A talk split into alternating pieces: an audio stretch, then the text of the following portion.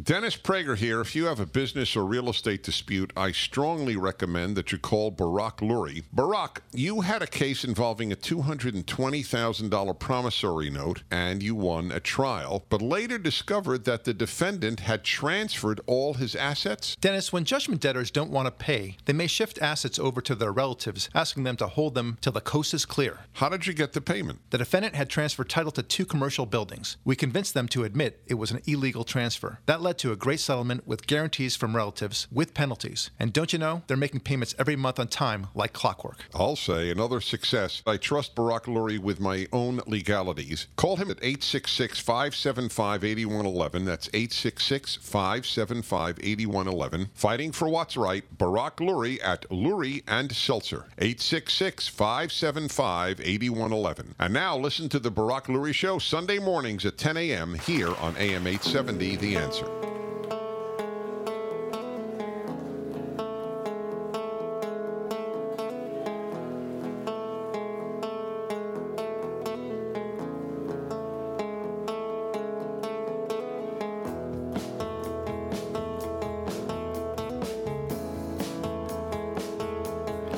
I'm Barak Lurie, and this is the Barak Lurie Podcast with me, my good friend and producer, Ari David. Always a pleasure. Uh, okay, so um, we, we have many things are all happening all at the same time right now. Um, we have uh, the Brussels um, uh, matter exploding in, in Brussels, of course, uh, another terrorist attack that may have been sped up because of the finding of a terrorist suspect there. Um, and, and then you have, of course, the presidential race and such. Uh, but one of the most interesting things going on right now is symbolism.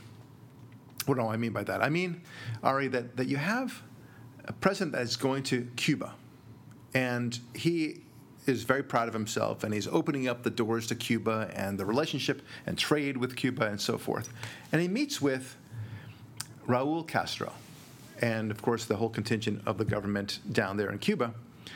And he goes to a baseball game over there, uh, while of course this is all happening in Brussels. You know, the, the fact that he's noticeably not making a big deal of the Brussels event, when, and instead goes to this baseball game is the optics are just horrible. The fact, and you're talking about the fact that he didn't just bump it off his schedule, fly home, Yeah, just exactly. do something other than show up at a baseball game doing the wave. Exactly. Or he could have just, I mean, if he wanted to stay in Cuba, that's fine, but then he could have just spent the whole day in, in the American embassy or whatever, whatever locale they've created for themselves so they can deal with the issues in Cuba, fine.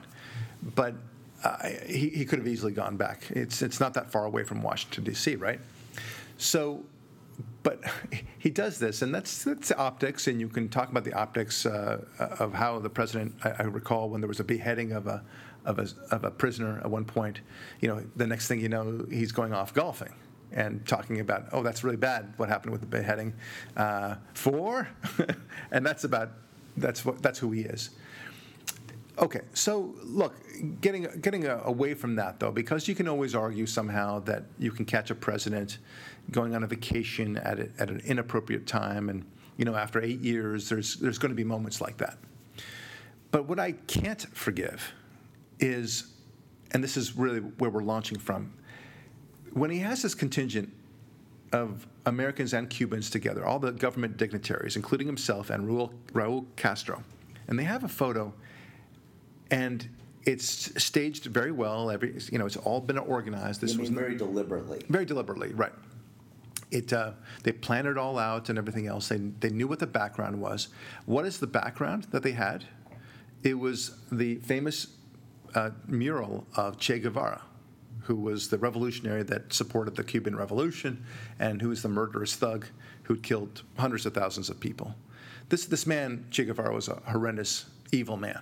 Okay, and and they take this picture with Che Guevara in the back, and it's of that of which I would like to speak now. First of all, what the frig is going on here, right? This this is uh, arguably you can say this this is a very bad man, and why would you want to associate with this? You're talking Che, not Obama Yeah, che, che Guevara. sentence. Oh yes, yeah, of course. Why would you? Why? Why would you, Obama, want to associate with Che Guevara? Right? You clearly know that there, there's bad things associated with that, or maybe you don't know. Or maybe, Mr. Obama, you have such an affinity towards socialism and its, and its uh, not so distant cousin, com- uh, communism, that you're okay with this. That Che Guevara's actions and murder sprees were necessary evils along the very important road toward socialism and equality for all. Maybe that's the way you think. Maybe he's truly a revolutionary. He was merely a soldier who ended up killing a lot of people. But by golly, you know, uh, he, he did the right thing at the end of the day, and, and now we have this island paradise known as Cuba. I, I don't know quite what's going on in his head. I never do. It, he's, he's to some extent a mystery. But we've talked before about how it is clear that he has an affinity toward Islam. But it's also clear that he has an affinity toward socialism and perhaps to communism. I, I don't know about that, but for, for sure, we know that he has a, a deep affinity towards socialism. He's expressed it in many different ways. One of the things that he said, for example, is that if, if only we acted like Scandinavia, we wouldn't have a lot of our problems. Okay? Scandinavia is the ultimate in socialism. So he, he perceives it to be a very good thing. But just imagine, it, it, we're in a country now where the, the very notion of the Confederate flag, for example, is, is, is enough to send people out in a tizzy. They, they, go, they go, go in a hissy fit if you dare show uh, a Confederate flag, in a book no less. That's enough to make them go crazy. Yeah, you can't even buy a, a model of the General Lee from Dukes of Hazzard Right. on eBay anymore. Oh, good point. That's good how. point. Yeah, good. Exactly. We're not even talking about the flag itself. Right. We're talking about just a car. Yeah. A toy car. It's, it's really it's really remarkable, and yet, and yet, if you were to have a Che Guevara thing in the back, that, that that's totally acceptable. So Confederate flag, not, that I'm you know for the Confederate flag or have any identity with the Confederate flag, but let's put it in perspective. The Confederate flag was merely a flag of the South. Okay, it was not a flag that said we love slavery. It, it's not like you know that uh, I forget which state has it, you know, but the, the snake and don't tread on me and or live free or die sort of thing. It's not it's not like that. It doesn't say the equivalent of slavery is us or anything like that, right? That's not what the Confederate flag was. You may choose to think that the Confederate flag is about slavery, but you wouldn't be right. Uh, as you said very well, Ari, offline, you know, very few people in the South actually owned slaves. So, yes, the war was between the North and the South, but that doesn't, and it was about slavery for sure. But that doesn't mean that the Confederate flag was, was itself about slavery. The Confederate flag was about, uh, about the South. That's it. You know, this, it's, it's a region, no, no less than the California flag is about California. Now, there, there are many bad things in California. Do we say that, that uh, I mean, for example, Charles Manson killed a, a whole bunch of people here, and it happened right here in California. Therefore, the California flag is about Charles Manson, right? That's the syllogism that, that you could easily make. Or many other things that happen, uh, that happen bad here in California. Altamont, OJ, the San Francisco Giants, plenty of bad. the San Francisco Giants. I'm a Giants fan, so- there you go. Yeah, I should have started off with that. right. Uh, but anyway, so you could say all these horrible things, and, and you know, California flag offends me for all those reasons. Yeah, okay, eh, the South had slavery; it's an evil institution. But guess what? The rest of the world also had slavery, and had it far more perniciously than than America did. And we fought a, a very bloody war to end slavery as well.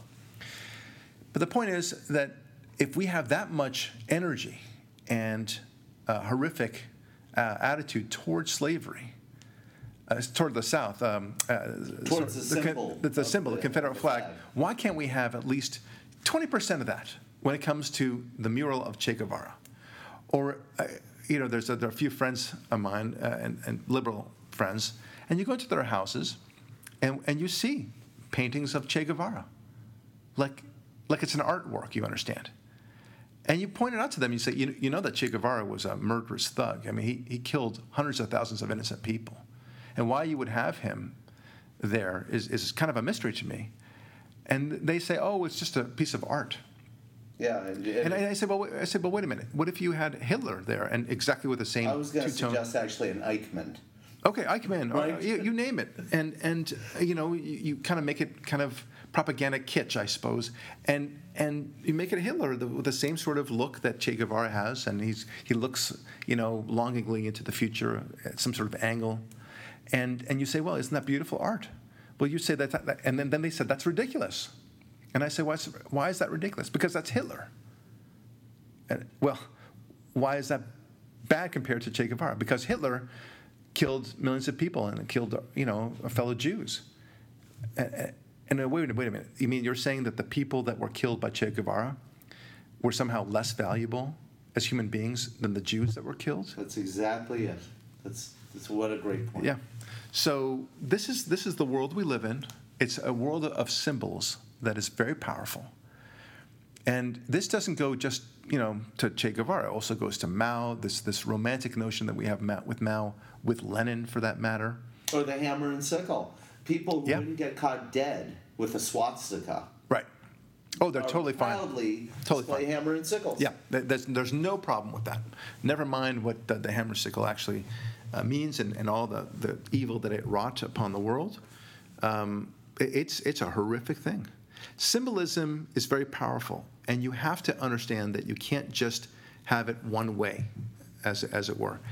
Uh, and Obama is constantly uh, letting himself be infused with these symbols, and Che Guevara in particular. You'll recall back, by the way, in 2008, um, there was uh, all these posters of him that were very evocative of the Che Guevara mural. Oh, yes, the Hope and Change. But yeah, the, the Hope and yeah. One, which I think is red and blue, or uh, Yeah, but it had the exact same style as the posters of Mao Yeah. and Stalin and, and Lenin. Yeah. The exact same image system. it was meant to evoke that image, right. and and I think it was successful. It was a very successful. Well, he won the election. Yeah. you know? Well, the, there's this notion of rebellion somehow. There's this notion of youth and revolution that is very appealing to so many people. But they, they forget that revolutions uh, are very, very bloody, and they're very. They're, most of the time, they're evil. Well, it The, depends. the on- exception, the exception is the American Revolution. Right. It depends on the revolution. The interesting thing is they never have, have a picture of uh, Sam Adams or Thomas Paine. Yeah, that's right. Or, or Thomas Jefferson. It's always Che Guevara or Lenin. Yeah, that's right. It's always a, they always make those people. By the way, have you noticed that all these dictatorships, including Saddam Hussein, who had nothing to do with socialism, the, the dictatorships always have a huge mural of themselves everywhere throughout their respective countries. Saddam Hussein had it. Lenin had it. Castro has it. King Jong, Kim yeah, Jong-il. he's a good example. Uh, it, it's all over the Yeah, world. Pol They- Pot was famous for it too. yeah.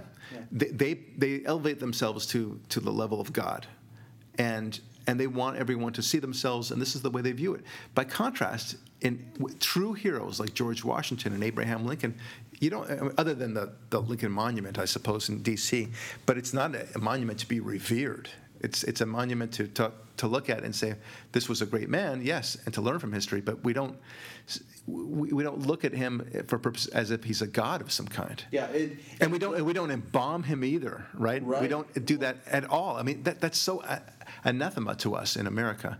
The idea of embalming these, but but they do it with Lenin. They did it with uh, Ho Chi Minh. I, I saw the embalming of, of Ho Chi Minh, and God knows how many other people that they Yeah. think is appropriate to do because they want to elevate them to God status. Right. The only thing that our opponents on the left will point to is that we put the, the pictures of these men on money. But notice money is something different. Money is the pictures of these great men on money is to remind us of the value that's higher than money. That's right. That's right. I, I, I totally agree. I don't think, you know, when you have something on money, you're, you're, you're, you're simply eh, referencing a historical point. It's a way of differentiating one bill from the other. That's really it. So it might as well be great heroes of the American um, founding. That's, that's it. That's all it is. So we're on the same page with it. But what happens with men like Obama is that they get sucked into this and they don't realize how they're being played. I think that you made a good point also, Ari, about how while he's stepping into um, the, the picture and being staged for the picture, of course, knowing that Che Guevara is in the background, Well, I the said, monument. even if he doesn't know what's in the background, it's not like presidents don't have a bunch of handlers who look at the tableau being constructed Right. and say, "Hey, time out! We got to cover that up." I mean, what if there was a naked person in a Oh, absolutely. No, obscene position? What if there was a you know phallic object that was too realistic? Right. Well, they, they, but but but but that you're you're giving him too much credit because Yes.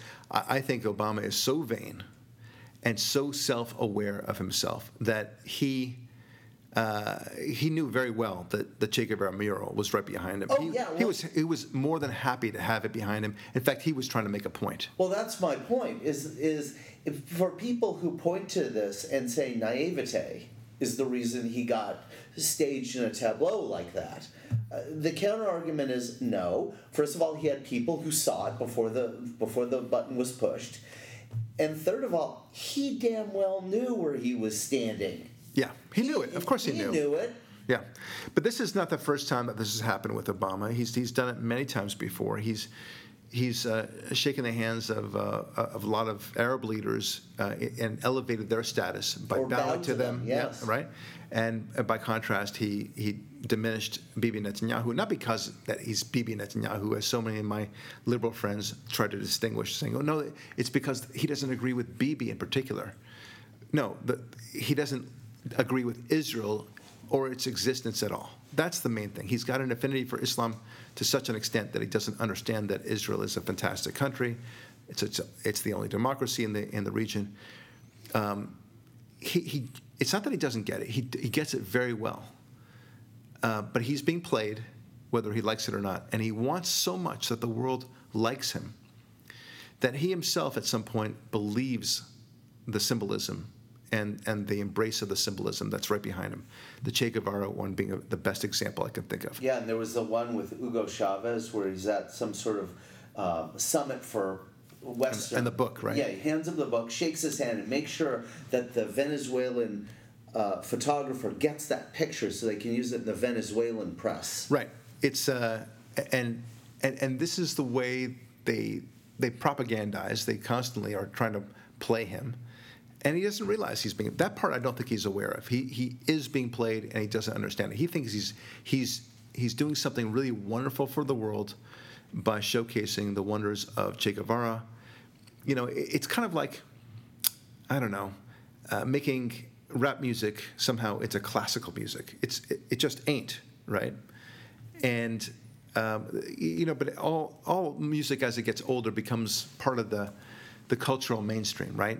So like Eric Clapton used to be rebellious as as music as far as music went. You Yeah, know, he now was, he's established. yeah, n- now he's an old time guy. He's Right. he's safe music. If you were to ask an interviewee at a job, what kind of music do you listen to?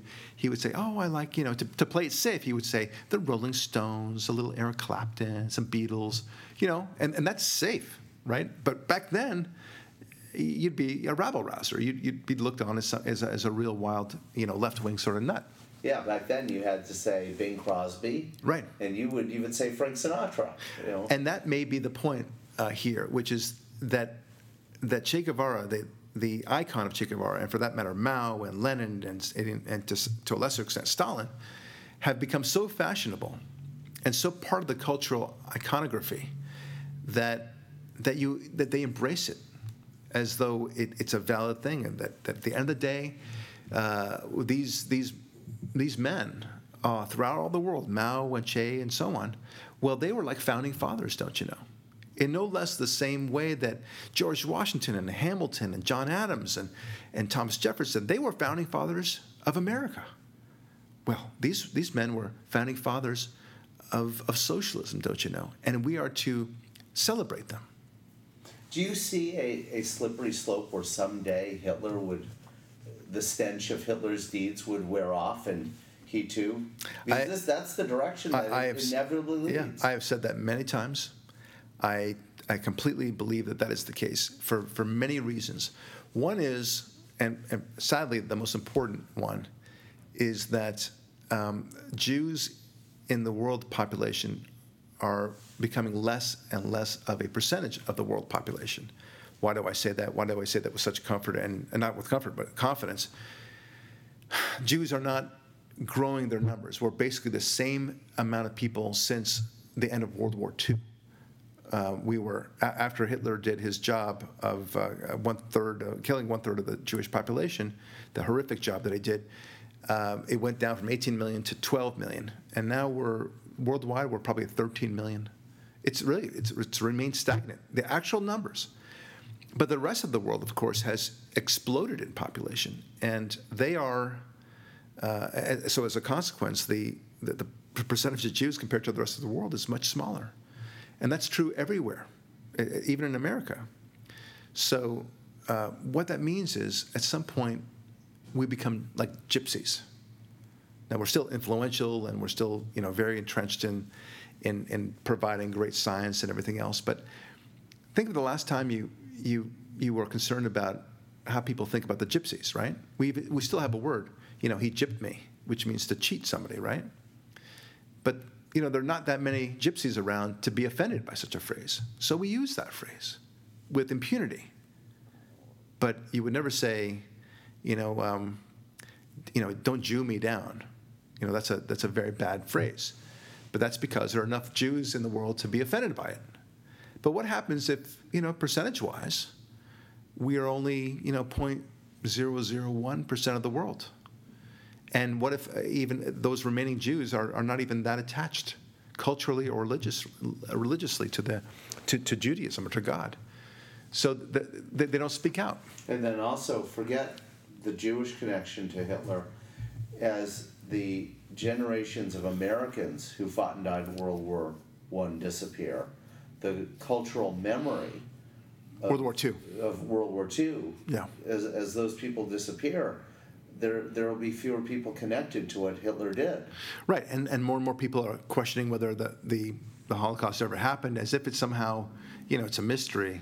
It's uh, this this fanciful notion. It'll be eh, not quite like whether or not that the, the Exodus ever happened with Moses, uh, but it'll be something in between reality and and what, what the Exodus, and uh, that's unacceptable, of course. But if if the if the people that Hitler killed, or tried to kill to exterminate altogether, are no longer a significant portion of the world, well then people will not even bother anymore to think in- those terms of like, wow, he really killed those Jews. They'll instead just focus on his love of country, his um, giving a sense of pride to the people, and so on. healthcare, treatment of animals, Yeah. whatever. Well- the other thing I just realized contributes to it is the influx of Muslim population in Europe. As the European indigenous population disappears, there won't be the nation states that were affected by Hitler even in existence at some point. Well, at some point, they'll also find that it's easier, simply easier. And the European Union is, is a union that's that's uh, the, the, the boundaries are meaningless at this point, right? Yeah. So by, by making the boundaries meaningless, they've also made life itself meaningless. They have no sense of boundaries. It's all falling apart.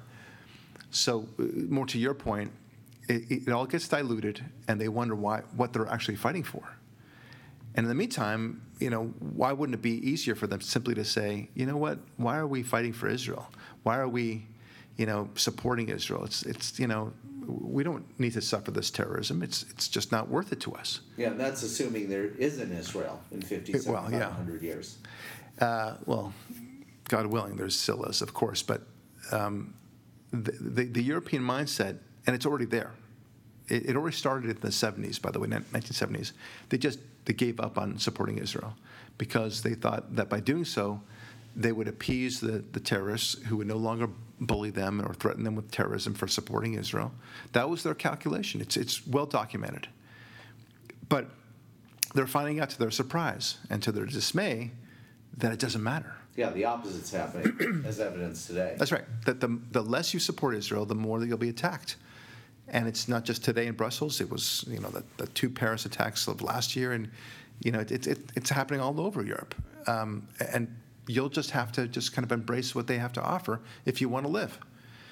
And they just don't have the passion anymore. Yeah, and also look how uh, the power of symbolism extends to even things that aren't classic symbols, but events that then become part of the iconography.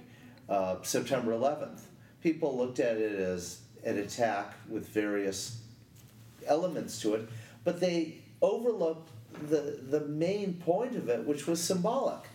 The largest city in America, the tallest building in the largest city, and the destruction essentially, or the the, the yeah, the evaporation of of America's freedom within our transportation system.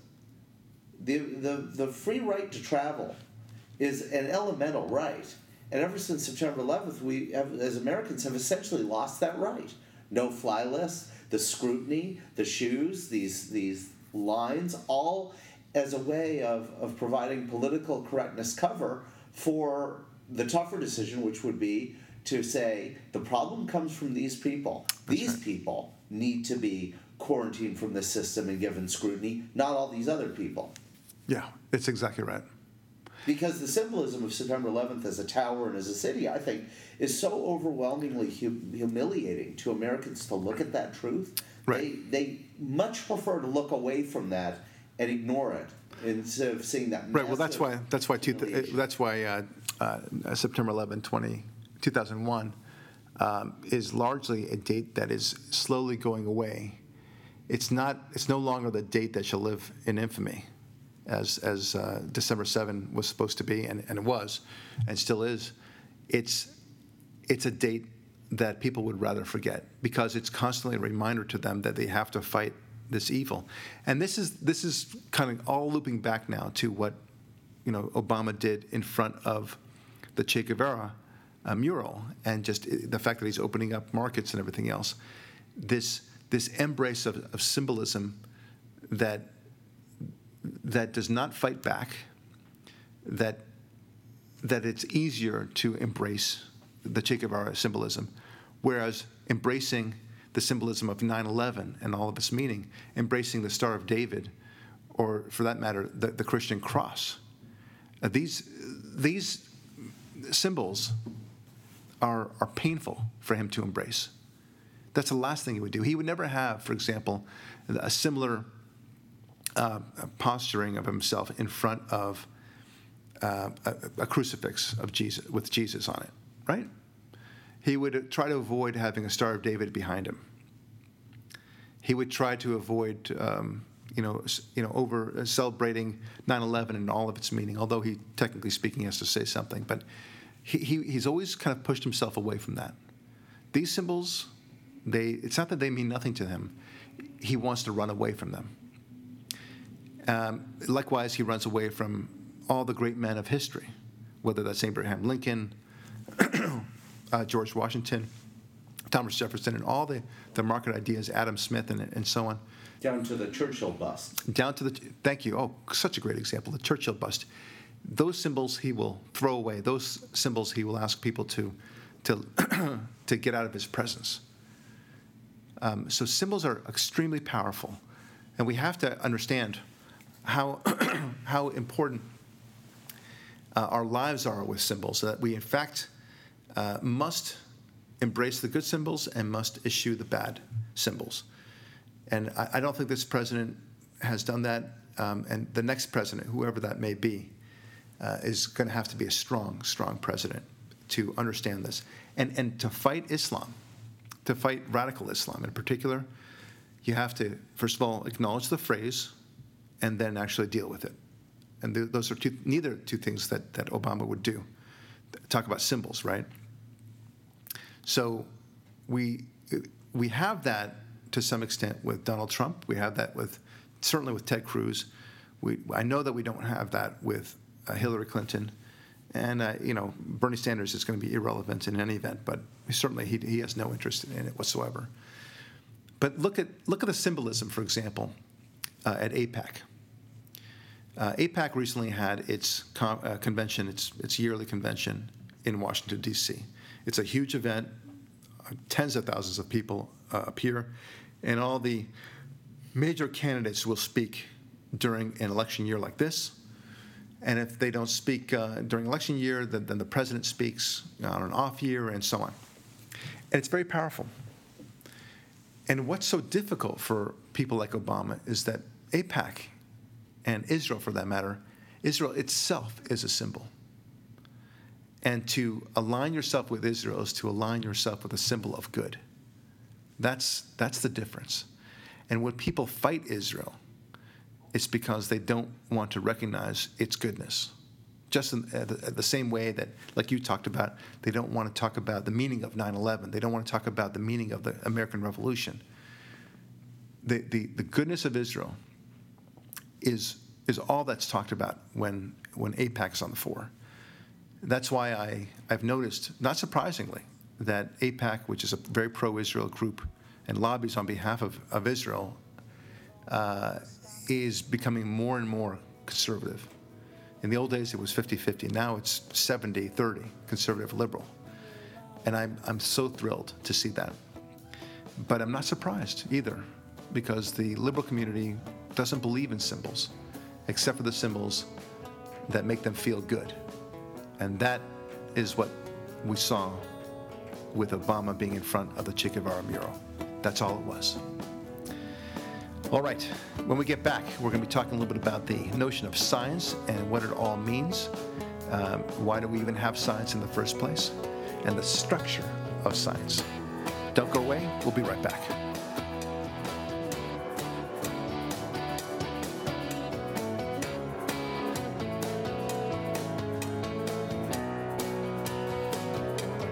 Dennis Prager here. If you have a business or real estate dispute, I strongly recommend that you call Barak Lurie. Barak, you had a client who had opened up a food operation in a shopping center, but the landlord had misrepresented the amount of foot traffic that your client would get. Yeah, Dennis, and very quickly my client felt the impact, losing a tremendous amount of money each month. He had invested $250,000 in improvements into the business. All right, how did you resolve that one? Turns out that the shopping center was about to be sold, so we waited for just the right moment before the sale because we knew the landlord would not want to have to disclose this major lawsuit. Suddenly, he's settled for a lot of money. Sometimes you have to know how to time your luck. Well, that's another real success. Folks, I trust Barak Lurie with my own legalities. Call him at 866 575 8111. That's 866 575 8111. Fighting for what's right, Barak Lurie at Lurie and Seltzer. 866 575 8111. And now listen to the Barak Lurie Show Sunday mornings at 10 a.m. here on AM 870 The Answer. Hi,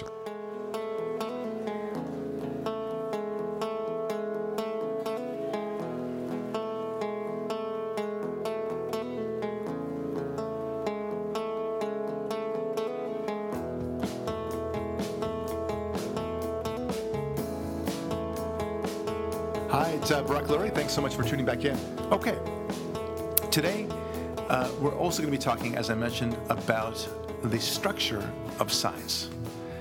Now, this is a topic that I find to be near and dear, but uh, you know, I love science. I, I've said it many times before that you really can't appreciate God without really understanding science. Yes, you can you can study it and you can believe in it. And that's wonderful, and I think belief is a wonderful thing. But so much more rich, isn't it, if you can see it through science?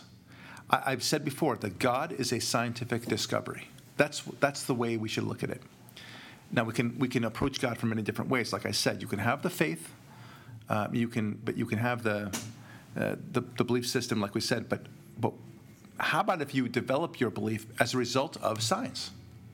Now, people saying, "Well, come on, Barak, how can you possibly say that that God is is the result of science?" Uh, well, well, how how can it not be? That's the whole point. Science itself is so majestic, it's so pristine, and the laws of physics are so constant.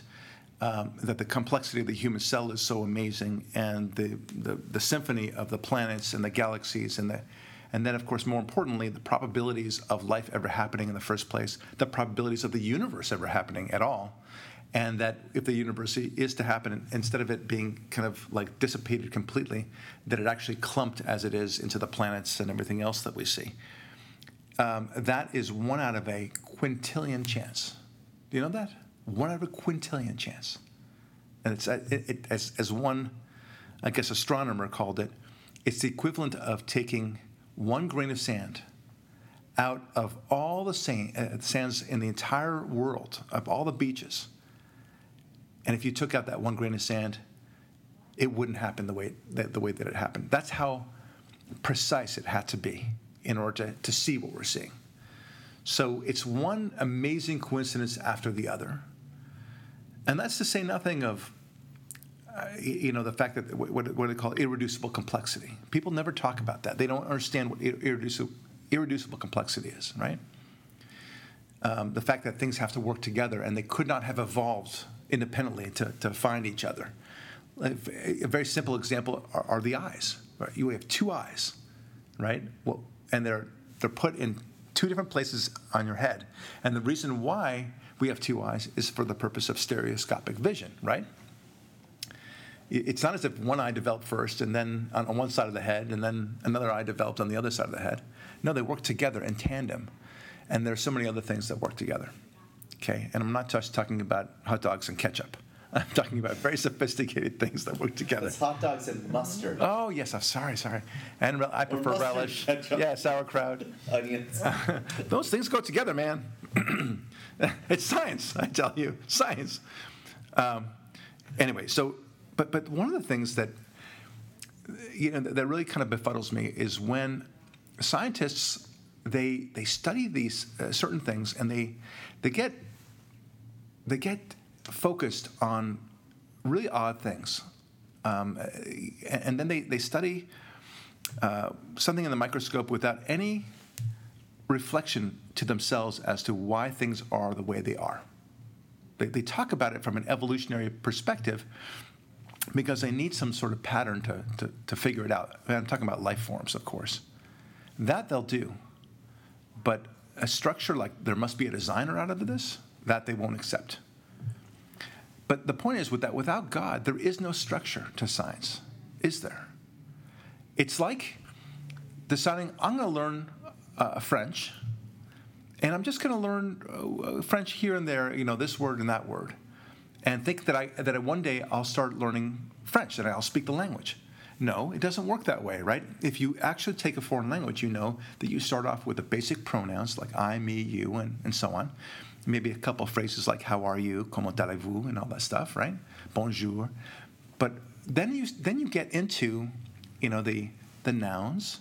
Then you get into verbs, and you after a long time you learn about past tense, and you learn you get all into that. You learn about future tense, conditional tense, and and so on.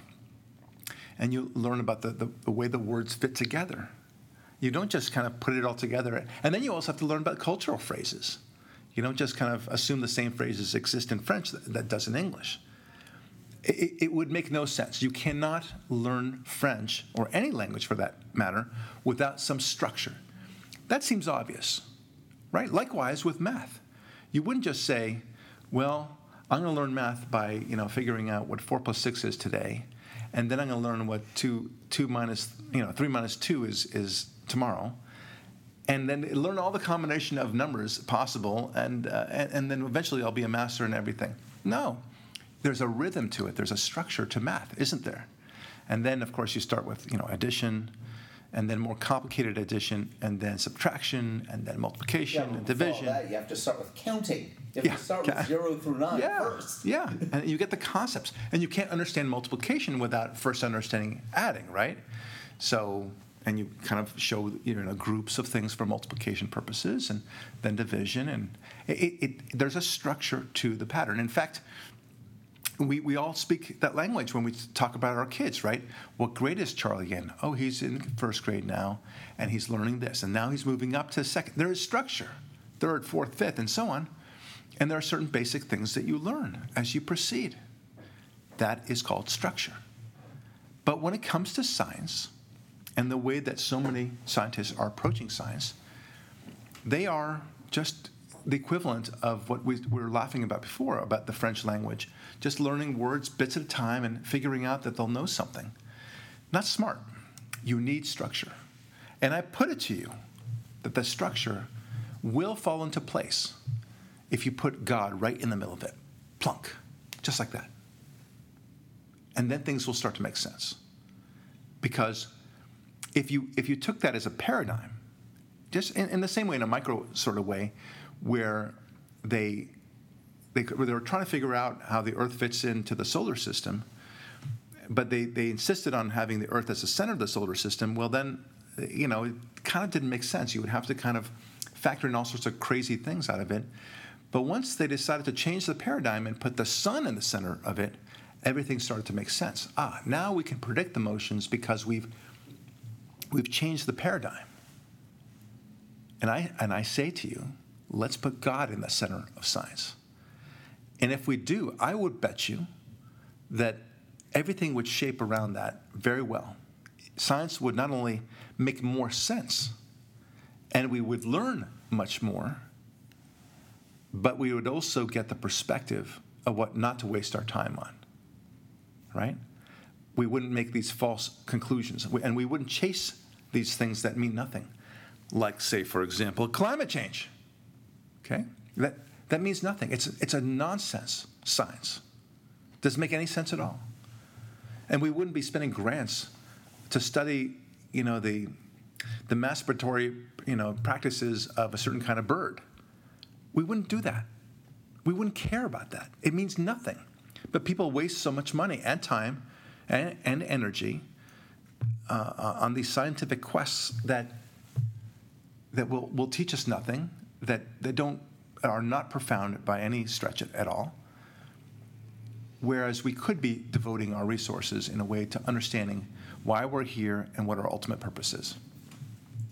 Um, well, you, you make a great point, and it's interesting. It, part of, I think, scientific structure is not jumping to conclusions. Yeah. Right? Yeah.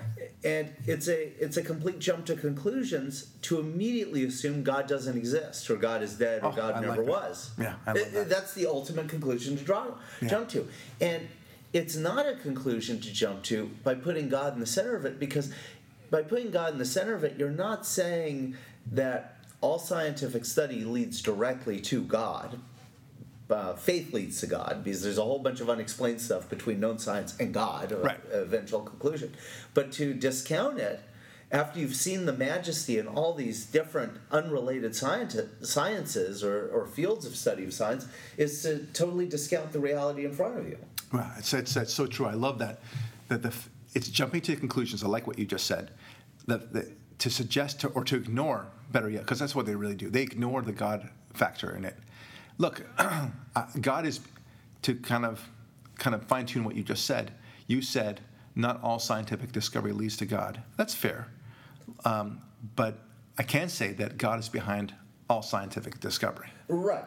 and that and God is behind all science, so whether it's the, the, the flapping of the butterflies or the rotation of the Earth around uh, around the sun, or the beginning of the universe, getting from small to big, right? Uh, it's all God's doing. Yeah, some science, some fields of science, say astronomy, are closer towards Yeah. the path of God, right? The- the big picture, yeah. Studying, um, you know, uh, migratory habits of butterflies. Yeah. Right. Yeah. Just a smaller scale. Someone who doesn't might just have an interest in it, whatever. And yeah, there is the majesty of God in the creation of the butterfly and all that, and wonderful, flowery, poetic stuff. Right. But it's significantly less, uh, shall we say, uh, grand. Right. as- Well, it, the butterfly could go it go extinct, and uh, it wouldn't necessarily dissolve the entire universe. Yeah. Yeah. Talk, well, talking to certain people, it would dissolve the entire human race and everything else because everything is so, you know, circle of life and all that stuff. But that's another story. But I, I like what you said about the notion that somehow they assume all the while that there's no God in here at all. So they study it uh, anthropologically, like what is the evolutionary basis for this? Why is this happening? You know, so they'll see, you know, why, uh, you know, does this bird have a particularly long beak? Ah, because it needs to, you know, stick that beak into a large, uh, you know, a deep hole that it's constantly getting out these worms. Ah, so that's the reason why. And that's all they, it's just purely deterministic. Everything that they perceive is just function and purpose, function and purpose. And that's it. And Nothing- there's a lot of yes, but what do I mean by that? Yeah. Uh, You and I, who look at the world through a, a generalist's eye, because you know we have our fields of expertise, but we're interested in these other things that we don't, we haven't gone into vocationally. Right. But we can talk intelligently of it because we've observed and participated and Right. studied. But we see um, uh, moments of history, Yeah. uh, little breaches of luck all the way up to biblical story, and we see God's hand in something called miracles that happen all the time. Any sports fan can tell you, yeah, they happen. Right. But there's an attitude of yes, but for any time you point to the miracle occurrence, which happens quite often. Right. In, in even you know, uh, scientists love to talk about geological um, uh, epochs of time and say, well, our mere lives is a micro flash of time. You know, real time is tectonic plate movement or something like that. Right. But even within the flash of human existence, our own, say from the 19 you know 40s to now, with the rebirth of Israel, we've seen multiple miracles. Right. Multiple. Yeah. Like a lot. And, every- and, every- and we'll point to them, and the scientific person will will always yes but us, as in, uh, yeah, yeah, you see a miracle, yes, but science can't quantify it. Right. And they'll, or they'll say science will find an answer for it eventually, right? So you know, whatever you're saying, it's a perfect answer. It's it's, it's a perfect circular argument that's self-referencing and everything else. You you, you either if you can't explain it, well, then science one day will explain it, and therefore, you know, all your hocus pocus, means nothing, Mr. Mr. David. Uh, my point is that you know science is always there, and you need to understand that it's there. It's a little bit the way we approach science uh, at least the community at large, the scientific community at large, along with the nonsense of of climate change and the population uh, scare and everything else. These are these are nonsensical pursuits in science, totally nonsensical, and and they get us distracted away from the real goal of science, which is to pursue and find God. Right. So I heard the other day, I said, you know, why are they not teaching American history? Why are they not teaching such and such? You know, there's a lot of things that they're not teaching in schools. And, and a teacher will say, well, you know, in the internet age, you know, you can learn all that uh, on the internet. Okay? So that's like saying, I mean, let's, let's just say you just skipped history altogether. Why not skip history altogether, right? And simply say, well, there it is on the internet. Figure out history. What would you do? You know, the, the funny thing is, and if you're smart, at the end of the day, you'll you'll you'll go to some sort of teaching class, at about about let's say uh, Western civilization. You'll say, "Teach me about Western civilization," and they will give you a structural point of view. But that's just kicking the can down the road. But what they think is that you'll just kind of get bits and pieces of history. How will you be able to to to to somehow reconcile it as a as a as a big picture to see how the pieces fit? you know, it's, it's or like putting a puzzle together without any having any frame of reference, and a huge piece of puzzle at that, right? It just a bunch of stuff you wouldn't know what to do with it. You need some sort of frame of reference, and there is no frame of reference. There is no structure in science today. There was in the old days. That's the ironic thing about it. That when the Catholics first introduced the university, they were the ones who created it. God bless them. Um, they they designed the universe with the specific purpose of finding God. That, that's what science was for. It was a philosophy, the arts, and science all had one basic mission was to celebrate God and to discover God. Right? So the, the study of biology, the study of physics, the study of chemistry, you name it, it had one clear mission. And that's why so much of what was studied back in the in the medieval, I'm not medieval, but during the Renaissance and before, with the uh, with the university, it was so focused. It, there was no wasted time on nonsense. They didn't really focus on, on nonsensical things. They really wanted to understand how the human body worked. They wanted to understand physics. They wanted to understand the, the stars and the universe and how we got here. And they asked the big philosophical questions at the same time. But the reason why? God was in the picture. God is the anchor for all this, or the, you know, the, the, the, the sail that allows our boat to go forward, as, as I often use as a metaphor. Fascinating, right? Well, it brings up an amazing question. It, or revelation, a question on revelation. And I'll hope to phrase it the right way, but it's clear that you don't find God in the Bible. The Bible isn't for finding God. The Bible is to teach you lessons about life. Right. You find God outside the Bible, living life and studying life. That's true. Although, I mean, not, not so much to correct you, but to clarify, because the, the Bible does. Yeah, and just so you know, I just stumbled on this idea No, the I love it. five I, minutes. Work with it. I'll work with you on this one. But the Bible, you know, unlike so many other things, you know, why does the Bible need to talk about in the beginning, right? It says in the beginning there was the heavens and the earth and the light and everything else like that, and then then came the dinosaurs and then the large reptiles they called it. Then came this kind of animal. Then the seas opened and and so on. I, I can't recite it perfectly now. But it does go into this whole litany of things before Adam and Eve. It does. And then Noah and so on like that. And the- question is why? Why bother? Why, why is this necessary for us to know it if it's just, uh, if our purpose is solely to learn lessons about human interaction? Yeah, why wouldn't it just start with the God part of the Red Sea? You're afraid of him. Right. Yeah, why not? Right. Or Adam and Eve, if you like. I mean, but, but yeah, the, the human interaction stories would just begin, but it doesn't. It begins off with the notion that there was a beginning, there was light, uh, and, and so on, the separation of the heavens and the earth and all that. Why is that necessary? Um, in that is the, the coding for all the, the appreciation for science. And it turns out that so much of what we are learning actually now is, is backing up what the Bible has already been telling us for thousands of years. We, science is now catching up with the Bible. The Bible's not catching up with science. Science is catching up with the Bible. Science is way behind. And that's not a surprise. Why? Because the Bible is divine. Now, you can say, well, Barak, you're just, you're just saying that. That's a self referencing thing. No. On the contrary, the more we learn about science, the more we realize how accurate the Bible is. And also, by definition, things are divine that when they touch us, they make us better. Right. Well, the Ten Commandments is in the Bible, and the stories around the Ten Commandments, before and after in the Bible, bookend why the Ten Commandments are there. And if you're touched by the Ten Commandments, life is better for you, hence it's divine. Right, right. That's not self referencing, that's pure evidence. That's right. Now, at some point, so, so let's take the science conclusion best. So now we have a direction. Now we see, ah, now I know where I'm going. I mean, right now, science is eh, eh, the equivalent of being in a fog. And you just, you know, you hear a, a sound here, bonk, right? And you, oh, okay, let's go there.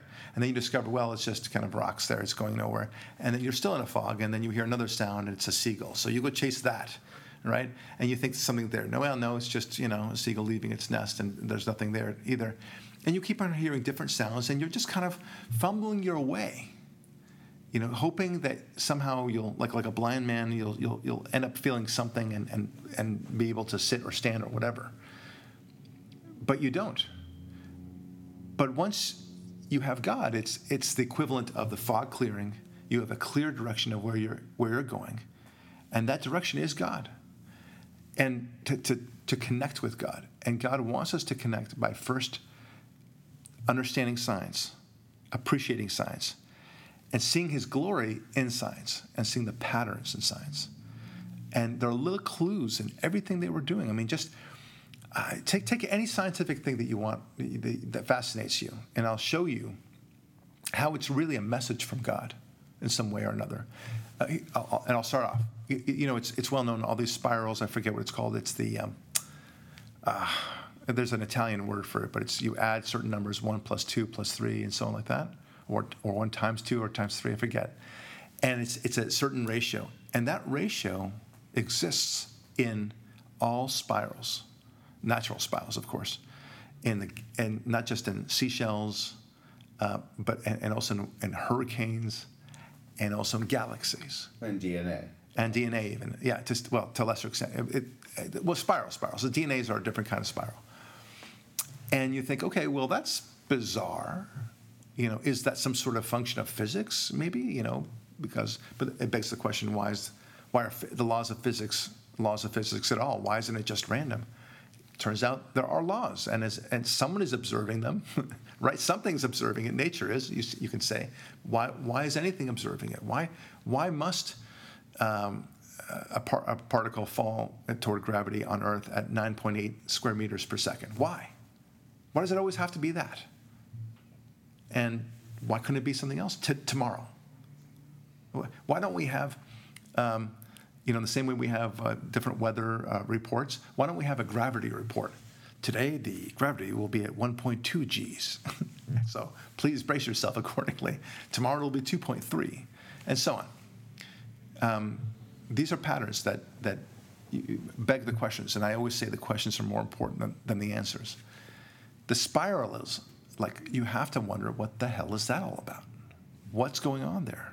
What is God trying to tell us? But if you were not to put God in the equation, you would just say, that's neat.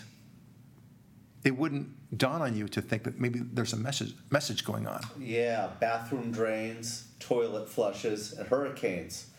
Coincidence? Yeah, all coincidence, right? Right. Right. I mean, it's it's the equivalent of getting a um, a piece of paper with a bunch of dots and different s- spreads, and you and I will look at it and say, "Well, that's mumbo jumbo."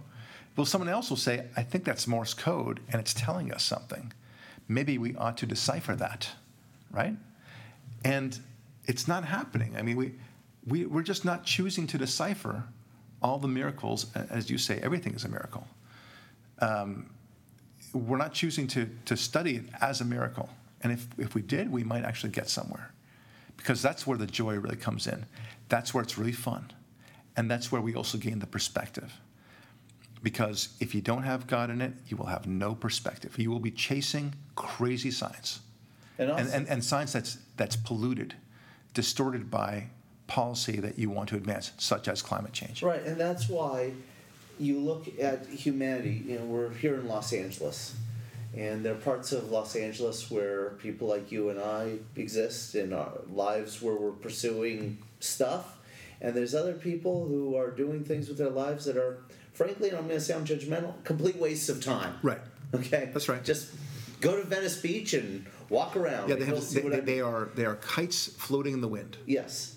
And they've taken this human resource that they are, their DNA, their brain power, their soul, everything, and they've applied it to nothing. Yeah, that's right. And if, we, we call them lost souls, right? In a Right. sense, they're, they're just flitting about. We, that's the way we describe them. They're flitting about. yeah, uh, or just- zombies. Even. Yeah, yeah, that's Uh, right. Mm-hmm. You know, uh, we've talked about this kind of thing before. Right. But if, if science truly was being applied with this kind of divine pursuit, and the revelations of its incredible glory were spread far and wide, both in our education system to the far reaches of as many people as possible in the city, you would have far fewer people flitting around in nothingness because they would be, like us, unable to live their lives in ways that were not in pursuit of greater glory Right. for our species. Ah. we have a purpose Yeah, here. you're, you're so right.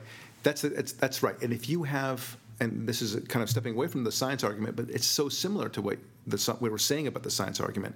Science itself has a purpose, and we know that without purpose, you cannot be a happy person. You never will be. And w- without that, without purpose in life, then what is the point? And such. I mean, it's intuitive to us, right?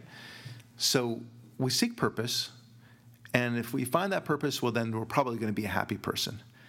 But I, I, I can tell you that there are very few people that are truly happy unless they understand that there's a God in their lives. They may not even acknowledge it, but in reality, they're happy because they've accepted a notion of a higher authority that's actually in charge. Again, they may not acknowledge it, but they live it anyway. Okay, so, but but science is the same thing, isn't it? You know, why do we pursue science? I mean, if you're if you're a scientist, you know, poring over the numbers and the data that you're seeing from the stars, or for that matter, from the the the, um, the microscope and the, the the bacteria that you're studying, whatever you're doing, how big or small that you may be studying it, why are you studying it? What's your purpose?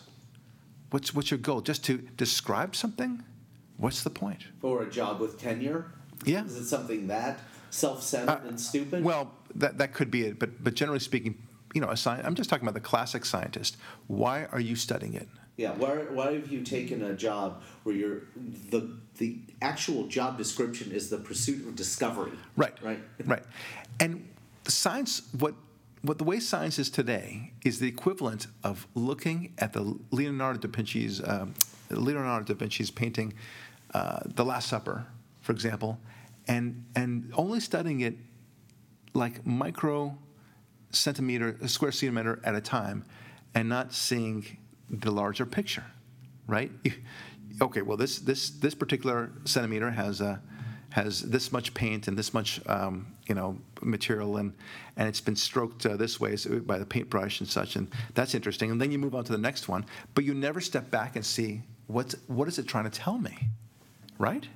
I mean that would be insane. That would be stupid the whole point of art is to see the big picture not just to see a, a, a tiny fraction of it you must see the big picture. And science doesn't give a damn about the big picture Yeah, these it's days. interesting you brought that one because the big picture of that, I hope this isn't off, off topic, is very interesting. What does it say? It says Jesus was a Jew celebrating Passover. Right, that's true. That particular picture. Fascinating. That's right. Yeah. okay. But but here here are some other areas of science where there is clearly no purpose. Uh, better yet, there's no structure. There is purpose, but it's a it's a misguided pers- purpose. I want to talk about two of them, and and after I'm done with this, uh, please let me know, or if, if anything else comes to mind for you. One is uh, the the global population scare, which kind of kind of came and went. Uh, and then, of course, the present uh, skies falling threat, which is the climate change threat.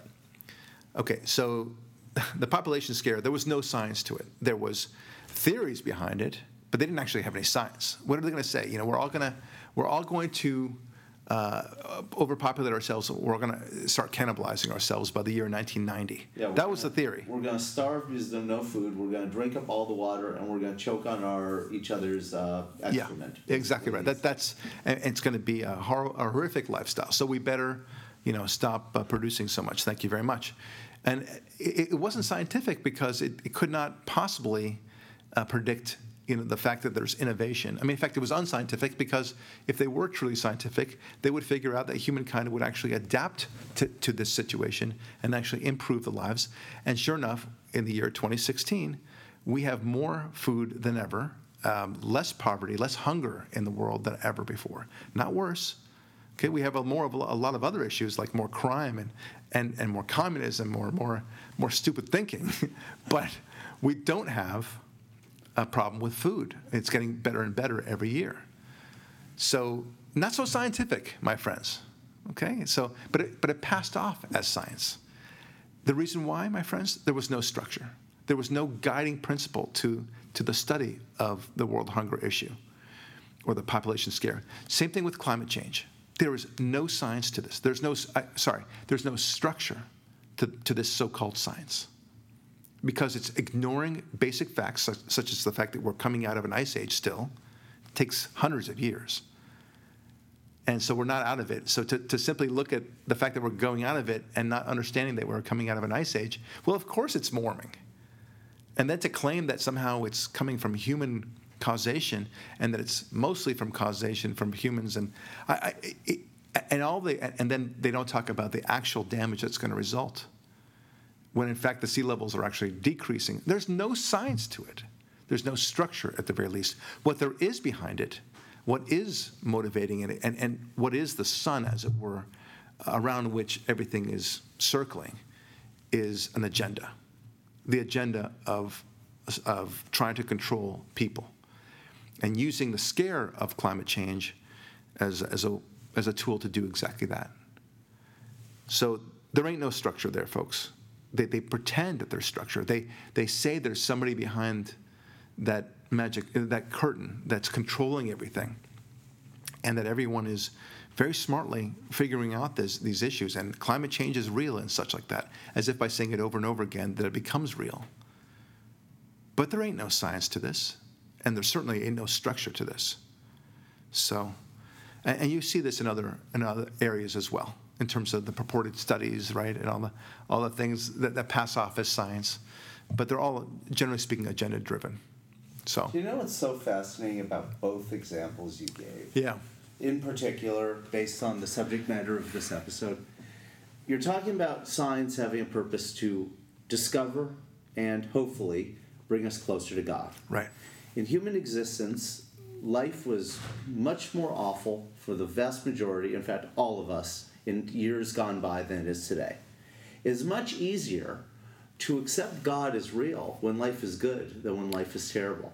So, isn't it interesting that the two examples you cited, uh, scares about human population, which would incentivize less of us to exist, right, or the pursuit of the Cahotic um, goal of reducing human standards of living worldwide to be deferential to some magical temperature number. Are both things designed, when pursued, to separate people further from God? By having people, left people exist in the first place, being alive to acknowledge God, Right. or have people live harder, more miserable lives so they have less, less time in their life to pursue philosophical and divinity pursuits Well, I, I think it's accepting God in their life. well, I think climate change is merely a tool of socialism. It's a uh, it, it's just a, another way to advance socialism. And and if you if you want to challenge me on that, by all means, talk to me because I or write to me and of I'll course, explain to can you. I make one quick point about that? Yeah. Which is interesting.